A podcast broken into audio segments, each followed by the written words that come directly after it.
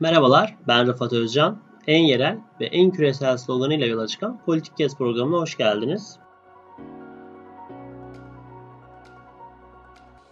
Bugünkü konuğum Kolombiya Externado Üniversitesi'nde misafir öğretim üyeliği yapan ve Türkiye'de de Yıldırım Beyazıt Üniversitesi'nde hoca olan doktor öğretim üyesi Öner Buçukçu. Ankara Mülkiye'de lisans ve yüksek lisansını yapan Öner Bey, doktorasını da Afyon Üniversitesi'nde yapmıştır. Çalışma alanları arasında uluslararası ilişkiler sosyolojisi, yakın dönem Türkiye tarihi, milliyetçilik ve sosyalist teori vardır. Ayrıca da kendisi hali hazırda iki ayda bir yayınlanan e, Türkiye Notları dergisinde genel yayın yönetmenliğini yapmaktadır. Bugün kendisiyle Toplumsal Yapı Araştırmaları Merkezi'nin sitesinde yayınlanan Salgın Milliyetçilikleri Yükseltiyor mu başlıklı yazısını konuşacağız. Bu yazıda Öner Bey her kriz döneminde milliyetçiliğin yükseldiği söyleminin ön plana çıktığını ama aslında 19. yüzyıldan beri milliyetçilik çağı içinde olduğumuzu e, söylüyor. Ayrıca e, yükselen milliyetçiliklerin reaksiyonel milliyetçilikler olduğunu kaydediyor. Milliyetçiliğin popülizm ve otoriterleşme ile bu bağlamda eşitlenemeyeceğini e, yazıyor. Ve son olarak da milliyetçilik konusu, konusunu uluslararası ilişkiler teorileri batı dışı toplumlar açısından da konuyu değerlendiriyor. Şimdi kendisine bağlanıyoruz ve bu bağlamda bu yazısını değerlendireceğiz. Hoş geldiniz Öner Bey. Hoş bulduk Rıfat Bey. Nasılsınız? İyisiniz inşallah. Çok sağ olun. Ta Kolombiya'dan bize bağlanıyorsunuz. Bunun için çok teşekkür ediyorum tekrardan. Rica ederim. Çok sağ olun. Toplumsal Yapı Araştırmaları Merkezi'nde salgın milli, milliyetçilikleri yükseltiyor mu yazınızla ilgili bugün konuşacağız. Birkaç soru belirledim. İlk soruyla başlamak istiyorum. Bu Soğuk Savaş sonrası küreselleşme tahayyülüyle şu an olan küreselleşme arasındaki farkı siz nasıl görüyorsunuz? Ulus devletin bu iki çerçeve içindeki konumunu nasıl değerlendiriyorsun? Ben aralarında çok ciddi bir farklılık görmüyorum. Hatta küreselleşme dediğimiz sürecin dünyanın çok çeşitli dönemlerinde mesela 19. yüzyılında 20. yüzyılı andıran bir küreselleşme e, tecrübesi ve küreselleşme serüveni olduğunu düşünüyorum. Ve ulus devletlerin yani muhakkak yapılarında değişiklik yaratıyor. E, ulus devletlerin belki önceliklerini değiştirebiliyor. Belki yapılarında esnemelere ya da yapılarında bölgeye göre sertleşmeye sebep olabiliyor. Ama benim kanaatim e, küreselleşme dediğimiz süreç Soğuk Savaş'tan önce, Soğuk Savaş yıllarında ve Soğuk Savaş sonrasında ve bu ulus devlet dediğimiz yapı e, hatta ulus devlet dediğimiz yapıyı biraz daha nasıl kavramsallaştırarak söylersek Avrupa devletler sistemi aslında biz ulus devlet derken bundan bahsediyoruz. Yani Amerika Birleşik Devletleri'ni tipik bir ulus devlet olarak değerlendiremeyiz. Onun o Philadelphian State sistemi yani onun kendine ait bir devlet sistemi var. Ee, ama Avrupa devlet sisteminin küresel ölçekte yaygınlık gösterdiğini söyleyebiliriz. Yani Amerika Birleşik Devletleri bir eksepsiyon, istisna, başka Birkaç tane daha böyle belki devletten bahsedilebilir. Belki bir iki tane, belki üç tane. E, onun haricinde bu Avrupa Devletler Sistemi, Avrupa Devlet Sistemi, ulus devlet biçimindeki örgütlenmenin 200 yıldır içinde yaşadığımız siyasal, toplumsal süreçlerin e, en etkili aktörü olduğunu düşünüyorum ben. Dolayısıyla Soğuk Savaş'tan sonraki küreselleşmeyle şimdiki küreselleşme arasında bir farklılık yok. Daha doğrusu ben böyle bir dönemleştirmeye de sahip değilim açıkçası. Ya genel olarak şimdi 90'larda işte devlet dışı aktörlerin ya en azından 90 ile 2000 arasında devlet dışı aktörlerin daha etkin olabileceği işte şirketlerin, NGO'ların daha etkin olacağı bir tahayyül varken 2001 krizi ve 2008 ile beraber ve son olarak da Covid-19 ile beraber devletin daha ana aktörmüş gibi gözüktü. Siz ama e, böyle olduğunu söylüyorsunuz. Yazınızda da bunu zaten de özetlemişsiniz. İkinci olarak da yine yazınızdan ilerleyerek şunu sormak istiyorum. Reaksiyoner milliyetçiliklerden bahsediyorsunuz. E, reaksiyoner milliyetçiliklerin yükselmesi milliyetçiliğin yükselmesini göstermez e, diyorsunuz. Zaten şu an e, olan da yani milliyetçi milliyetçilikler yükseliyor derken bazı insanlar bu milliyetçiliklere atıf yapılmıyor mu? Yapılmıyor mu? Özellikle de dışlayıcı milliyetçilikler popülist değiller midir? Yani dışlayıcı milliyetçilikten neyi kastettiğinizi e, biraz açıklamanızı isteyeceğim birazdan ama şunu söylemekte fayda var. Zaten reaksiyon dediğimiz şey anlık verilen bir şey. Dolayısıyla reaksiyonel milliyetçilikler dediğimiz şeylerin de konjonktürel olduklarını, en azından ontolojik olarak konjonktürel olduklarını tespit etmek gerek. Demek ki reaksiyonel milliyetçilik dediğimiz şeyler, yani reaksiyonel milliyetçilikler olduğunu farz ediyorsak, demek ki bunlar konjonktürel bir biçimde kamusal görünüm kazanıyorlar ve daha sonra sönüyorlar. Benim aslında söylemek istediğim şey şu, milliyetçilikler yükseliyor derken insanların kastettikleri şey bu reaksiyonel milliyetçiliklerin dönem dönem kamusal görünürlüklerinin artması ve ben şunu iddia ediyorum. Diyorum ki dünya tarihi modern dönemde karşılaşılan neredeyse her krizde milliyetçilikler yükseliyor diye bir analiz yapılıyor. Ama milliyetçilikler bir türlü yükselemiyor. Yani e, şimdi dönüp şöyle geçmişe bakalım. İkinci Dünya Savaşı öncesindeki 20 yıllık kriz döneminde milliyetçilikler yükseliyor dediler. 68 devrimleri yaşanırken milliyetçilikler yükseliyor dediler. 78'de krizler işte petrol krizi yaşandıktan sonra uluslararası sistemin karşılaştığı meydan okumada milliyetçilikler yükseliyor dediler. Daha sonra neoliberalizm, o neoliberalizm ve küreselleşme söylemiyle birlikte ve bir bir taraftan ulus devletlerin milliyetçiliklerin yok olacağına dair bir söylem ama diğer taraftan da milliyetçilikler yine yükseliyor diye bir söylem. Yani sürekli yükseltilen bir şeyden bahsediliyor ama bir türlü yükseldiğini görmüyoruz bunun. Yani her krizde kullanılan ilk argüman milliyetçilikler yükseliyor. Ben şunu iddia ediyorum. Diyorum ki arkadaşlar Avrupa devletler sistemi içerisinde yaşıyoruz. Yaklaşık 200 yıldır uluslararası sistemin en temel aktörlerinden bir tanesi ulus devlet demek. Ulus devletler aynı zamanda milliyetçilik demektir.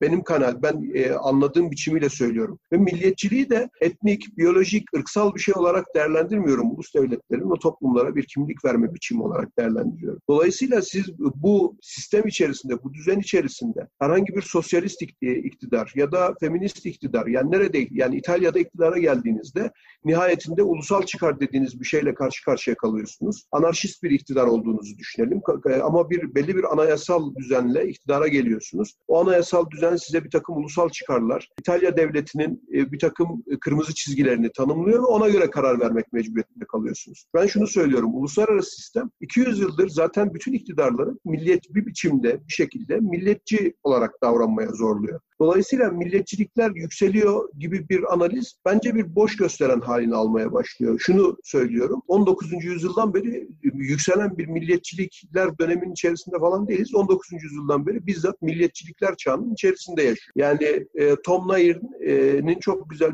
milliyetçilik teorisyenlerinden ben yani kendisini okurum, takip ederim. Çok, çok güzel bir tanımlaması vardı. O şöyle der. 19. yüzyıl dünyasını, 19. yüzyıldan sonraki dünyayı mesela işte liberalizm çok tartışılıyor. Liberal değerlerin küresel düzlemde yayılması çok tartışılıyor ve bunun gerçekten gerçekleştiği söyleniyor. E, ama Tom Nair'in şöyle güzel bir ifadesi vardır. Yani 19. yüzyıldan sonraki dünyayı bir sivil toplum çağı olarak adlandırmak imkansızdır belki. Ama 19. yüzyıldan sonraki dünyayı kesinlikle milliyetçilikler çağı olarak adlandırabiliriz. Yani biz zaten bunun içerisinde yaşıyoruz. Suyun içerisinde dolaşan balık gibi onu fark edemediğimiz için sürekli e, suyu çekiyorlar ya da suyu alıyorlar. Milliyetçilikler yükseliyor ya da milliyetçilikler düşüyor diye sürekli bir takım yani basit basit analizler yapıyoruz. Aslında var olan şeyler bence e, ya milliyetçilik bu süreçte aslında zemini belirleyen aktör olmaya devam ediyor. Her ülkede, her bölgede farklı biçimlerde olmakla birlikte tabii ki. Özellikle o 20 yıl krizinde mesela o nazizmi, faşizmi reaksiyoner milliyetçilik olarak mı görüyorsunuz? Bir istisna mı görüyorsunuz onları?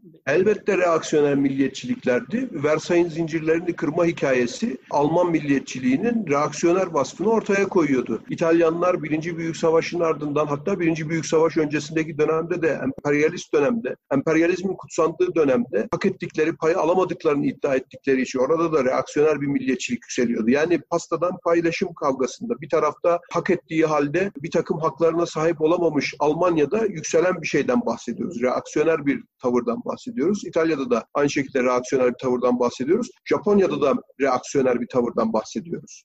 Yani bu ikinci büyük savaş öncesindeki dönemde yükselen milliyetçilikler reaksiyoner milliyetçiliklerdi. Dolayısıyla konjonktürel milliyetçiliklerdi. Yani onların ilelebet sürmesi ihtimali söz konusu değildi ama Birinci Büyük Savaş'tan sonra Almanya'nın Versay Anlaşması'yla çok sert bir biçimde baskılanmış olması Alman toplumunda bir tepki yaratmıştı.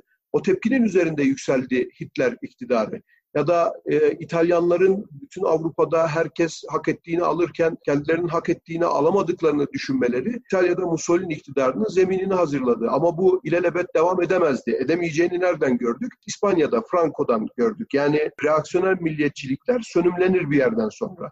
Çünkü onun e, toplumsal ve siyasal zemini kaybolur. Dolayısıyla bunları milliyetçiliğin gerçek temsilcileri olarak görmek de pek makul gelmiyor bana. Bunlar milliyetçilik içerisinde popülist dili daha e, rahat kullanan, kitlelerin ihtiyaçlarına çok hızlı cevap verme vaadinde bulunan hareketler. Dolayısıyla kamusal görünürlükleri hızlı bir biçimde yükseliyor ve hızlı bir biçimde de düşüşe geçiyorlar. Bu tabii 20 20'şer yıllık periyotlarla da olabilir.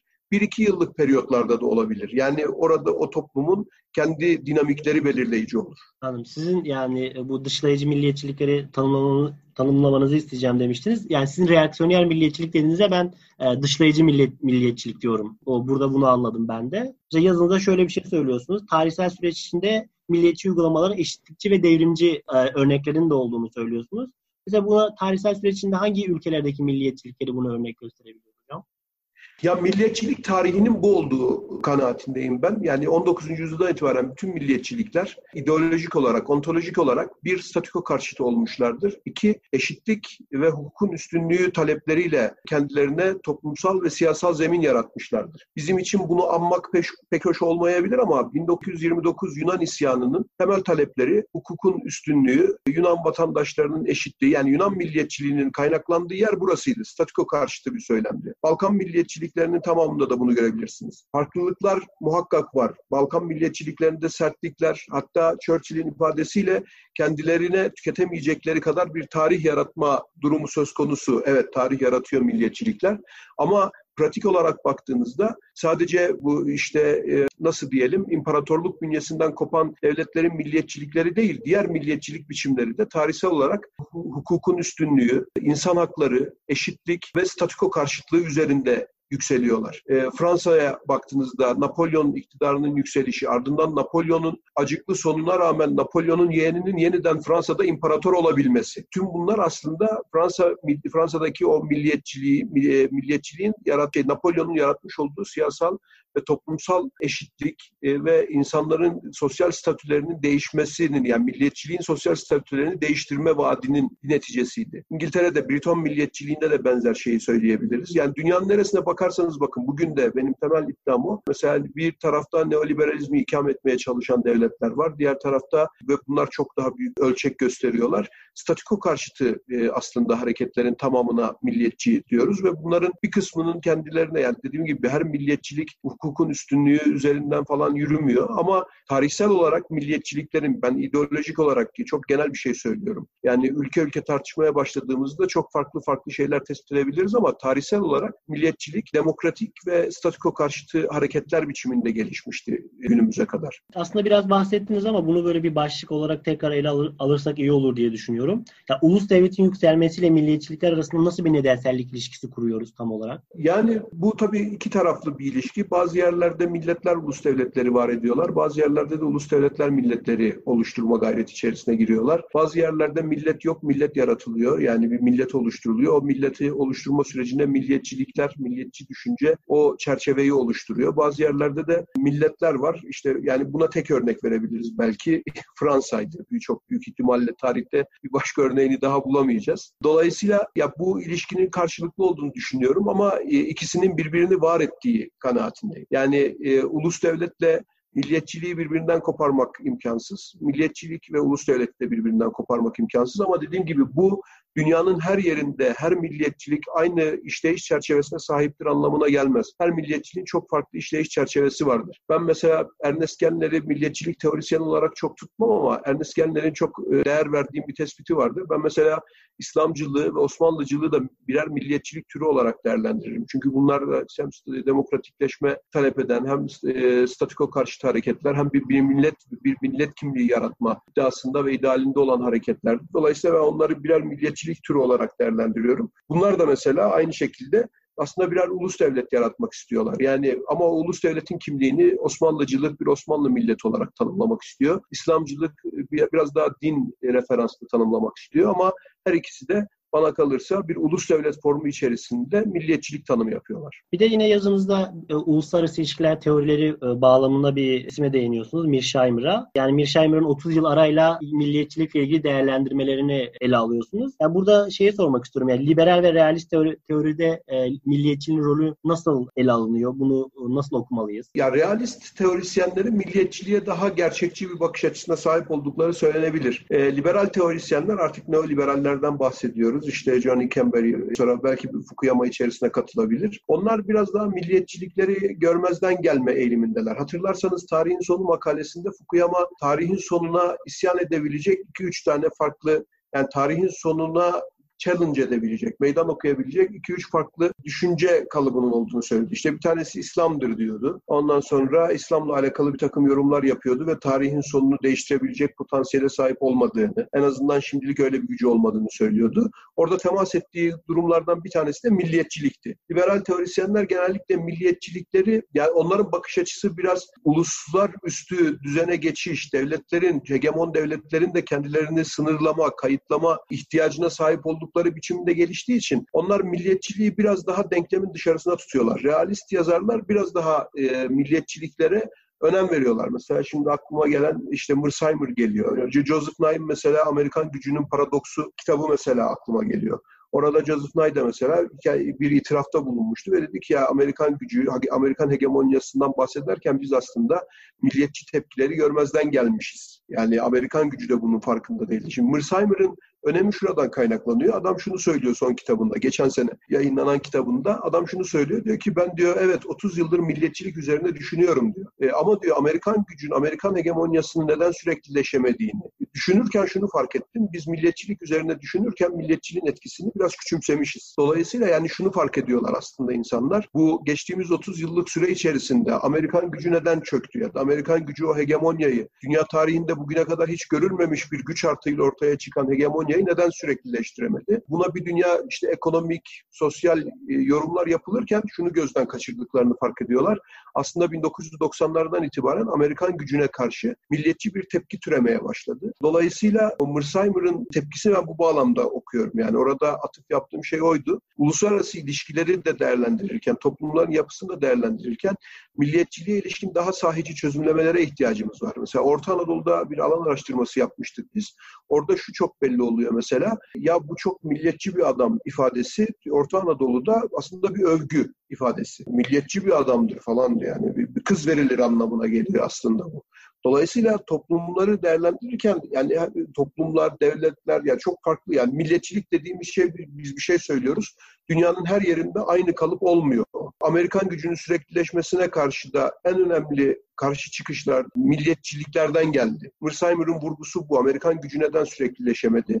Oradan kaynaklanıyor ama yani sizin sorunuz biraz dağıtarak cevap vermiş oldum. Liberal teorisyenler e, biraz daha milliyetçiliğin etkisini küçümseme eğilimindeler. Neden? Çünkü e, onlara göre aslında bütün devletler ulus üstü bir yardımlaşmaya doğru gidiyorlar ulusüstü bir yardımlaşmaya doğru gitmek mecburiyetinde. İşte John Eckenberg bu After Victory kitabı mesela. Orada temel tezi şu. Bütün büyük hegemonlar büyük savaşları kazandıktan sonra o hegemonyalarını süreklileştirebilmek için kendi güçlerini sınırlama ihtiyacı hissettiler. Yani yoksa Amerika Birleşik Devletleri Birinci Dünya Savaşı'ndan sonra dünya tarihinde hiç görülmemiş bir büyük güç artığıyla ortaya çıkmasına rağmen neden Marshall yardımlarıyla kendisini kayıtlamaya başladı? Avrupa'ya karşı NATO anlaşmasıyla neden kendisini e, kayıtladı? Ya da Almanyaların birleşmesinden sonra Almanya bütün Avrupa'yı domine edebilecekken neden geldi Avrupa para politikasının içerisine dahil oldu? Yani bu soruları Kemberi şeyle cevaplıyor. Yani bütün devletlerde kendi gücünü daha doğrusu hegemon ülkelerde bölgesel de olabilir, küresel de olabilir kendi güçlerini sınırlama eğilimi var. Neden sınırlama eğilimi vardır? Aslında bu içerisinde şimdi sizinle konuşurken düşünüyorum yani sesli düşünüyorum. Neden aslında vardır o eğilim? Çünkü o milliyetçi tepkinin yükselmesini engellemek için. Yani eğer siz kendinizi sınırlamazsanız, kendi e, gücünüzü paylaşmazsanız nihayetinde orta vadede oluşabilecek meydan okumalar kısa vade içerisinde oluşmaya başlar. Ben şimdi belki Kemberi'den okuduk, okuduklarımı yalan yanlış hatırlayarak söylüyorum ya da tamamen kendi yorumumu söylüyorum ama e, onlar biraz daha e, milliyetçiliklerin etkisini küçümser gibiler. Realistler biraz daha gerçekçi bakıyorlar ama etkisini küçümsediklerini fark etmeye başladılar neorealistler. Son olarak da Türkiye ile ilgili bir soru sormak istiyorum yine milliyetçilik bağlamında. Son yıllarda özellikle Türkiye'de işte yerli ve milli söylem üzerinden milliyetçiliğin Türkiye siyasetini domine ettiğini e, görüyoruz.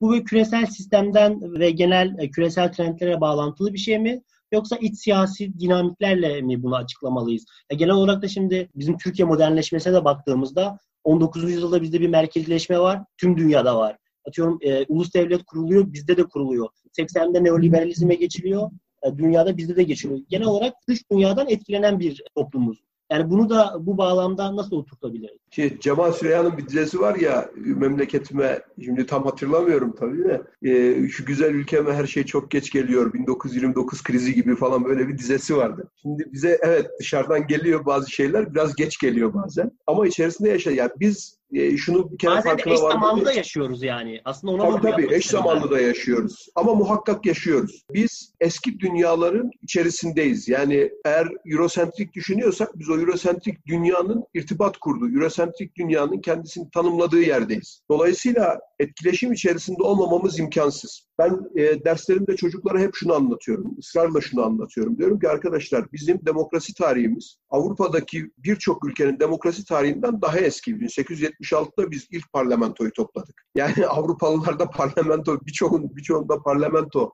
serbest toplanmış parlamento yokken biz parlamento topladık. Namık Kemaller toplum sözleşmesini Rusya'dan alıp Osmanlı toplumuna yorumlamaya çalıştılar. Çünkü biz bu dünyanın hemen yanı başındayız. Bu dünyanın ilk irtibat kurduğu yer. Dolayısıyla o dünyada yaşanan gelişmelerin burayı etkilememesi imkansız. Yani bazen biraz geç etkiliyor, bazen çok zamanlı etkiliyor. Ama benim temel kanaatim şu. Türkiye, Türk toplumuna ve Türk siyasetine ilişkin. Temel e, kanaatim şu, Türkiye'de siyasetin temel omurgasını milliyetçilik oluşturuyor. 1960'lı yıllarda e, Adalet Partisi'nin söylem çizgisine bakalım. Yani tek başına iktidara gelmesinde evet Demokrat Parti'nin işte çok acı bir sonla iktidardan gitmesinin falan da etkisi oldu ama yani orada işte Adalet Partisi'nin içerisindeki figürlere bakalım. Osman Yüksel Serden geçti orada, Osman Turan orada. Yani milliyetçi bir omurgası var e, Adalet Partisi'nin. Mesela Cumhuriyet Halk Partisi'ne çok partili hayatta en fazla oyu kazandıran adam Bülent Ecevit. Yani 11 milletvekili daha çıkarabilseydi Cumhuriyet Halk Partisi'ni tek başına iktidar yapacaktı. Yani onun çok meşhur, sürekli de paylaşılan çok mükemmel bir şey konuşması var. Afyon'da Haşhaş mitinginde söylüyor. Biz milliyetçiliği Demirel'den öğrenecek değiliz. Biz milliyetçiliği Türkeş'ten öğrenecek değiliz. Biz milliyetçiliği Kıbrıs'ın dağlarına yazmışız. Biz milliyetçiliği Afyon'un Haşhaş tarlasına yazmışız. Şimdi ve bu adam 1977 seçimlerinde olağanüstü bir oy alıyor. 74-73 seçimlerinde de iyi bir oy alıyor. Yani 73 seçimlerinde 12 Mart tepkisi tamam var da yani 73 ile 77 arası 77'de hakikaten iyi bir oy alıyor. Bunu şunun için söylüyorum yani milliyetçilik Türkiye'de milli şu yerli ve milli ben mesela yerli kelimesini çok sevmiyorum, çok kullanmıyorum. Ama milliyetçilik e, bir omurga. Türk siyasetinin omurgası milliyetçilik. E, bu milliyetçiliği e, dolayısıyla yani milliyetçiliğin yorum farkları ortaya çıkıyor bir yerden sonra. Ne kadar geniş kesimlere hitap eden bir milliyetçilik yorumunuz var ya da ne kadar dar çevreye hitap eden bir milliyetçilik yorumunuz var. İşçi Partisi ve Vatan Partisi'nin milliyetçilik yorumunun hitap ettiği çevre. Cumhuriyet Halk Partisi'nin bir milliyetçilik yorumu kaldı mı çok emin değilim ama onun hitap ettiği bir milliyetçilik kesimi, büyüklüğü. Bir de işte Milliyetçi Hareket Partisi ve Adalet ve Kalkınma Partisi ittifakının hitap ettiği bir milliyetçilik bütü büyüklüğü var. Aslında e, bu işte Cumhur İttifakı'nın almış olduğu oy Türkiye'nin omurgasını da gösteriyor bana kalırsa. Yani burada siyaset yapmak istiyorsanız anti milliyetçi bir dile sahip olmamanız bekleniyor seçmen tarafından sanki. Yani e, Türk toplumunun siyasal omurgasını milliyetçiliğin oluşturduğunu düşünüyorum biraz. Muhakkak ki yorum farklılıkları var ama e, vasat bir dil, vasatı ortalama anlamında kullanıyorum. Vasat bir dil tutturup toplumun büyük bir kesimine hitap edebiliyorsanız milliyetçilik anlamında ciddi oy alabiliyorsunuz. Ecevit de bize bunu gösterdi. Yaşanan bir dünya tartışmaya, ekonomik krize bilmem neye rağmen Cumhur İttifakı'nın son seçimde almış olduğu oy oranı da bize bunu gösterdi. Peki MHP ile AK Parti milliyetçiliğini nasıl e, görüyorsunuz? Yani bir yorum farkı var mı sizce arasında? Yani son dönemlerini karşılayın. Muhakkak aralarında bir yorum farkı var ama kısa vadede, belki orta vadede bir ortak bir dilde buluşmuş durumdalar. Yani bunun üzerine konuşabilmek için biraz daha zaman geçmesini beklemek gerekiyor ama içerisinden bakılınca mevcut durumda çok ciddi bir farklılık tespit etmek güçleşiyor gibi geliyor bana. Tabii burada bizim içerisinden geçtiğimiz uluslararası koşulların hepsinin de etkisi var. İşte Suriye krizinin yaratmış olduğu durum, sonra işte Avrupa'dan e, bu tarafa dönük tepkiler, Amerika Birleşik Devletleri'nin rekonsolidasyon sürecine girmiş olması, konsolidasyon sürecine girmiş olması bütün bunlar Türkiye'de milliyetçiliğin belli bir damarının da yükselmesine sebep oluyor yani. Bir de biliyorsunuz bizim toplumumuzda çok yaygındır işte komplo teorileri, üst akıl söylentileri falan. Bunların da muhakkak etkileri oluyor. Ama bir orta ortalama dil yakalanıyor seçmenle. Çünkü ben benim burada önemsediğim şey şu işte o ortalama dil milliyetçilik üzerinden kuruluyor Türkiye'de. Yani Türkiye tarihindeki bütün büyük oy oranlarına baktığınızda ortalama bir milliyetçi dille karşılaşıyorsunuz. Hatta çok daha enteresan bir örnek vereyim. Uzattık belki ama 1965'te e, Türkiye'de sosyalist bir parti e, kendi başına yani Kürtçü partilerin peşine takılmadan ilk defa 1965 seçimlerinde meclise girdi. 1965'te Türkiye İşçi Partisi meclise dahil oldu. Ve o Türkiye İşçi Partisi'nin programına, parti tüzüğüne bakıldığında çok gelişkin milliyetçilik yorumları olduğu görülecektir yani. Onların aldığı oy oranında da milliyetçiliğin etkisi olduğunu düşünüyorum. Aybar'ın mesela Türkiye Sosyalist Solu içerisinde farklılaşmasının en önemli sebeplerinden birisinin kendisinin milliyetçi bir damar taşıması olduğunu düşünüyorum. Toplumla irtibat kurabilmek için sofistike bir milliyetçilik anlayışına ihtiyacı var. Yani bir siyasetçinin Türkiye'de toplumla irtibat kurmak istiyorsa sofistike ama toplumun dilimin dilini anlayabilecek bir milliyetçilik anlayışına ihtiyacı var. Kanaatim bu benim. Teşekkür ederim programa katıldığınız için. Ben teşekkür ederim. İnşallah güzel bir şey olmuştur. Evet. Faydalı bir şey olmuştur. Çok sağ olun. Çok teşekkürler. Gayet iyi olduğunu düşünüyorum. Bizi dinlediğiniz için teşekkürler. Kulağınız bizde olsun.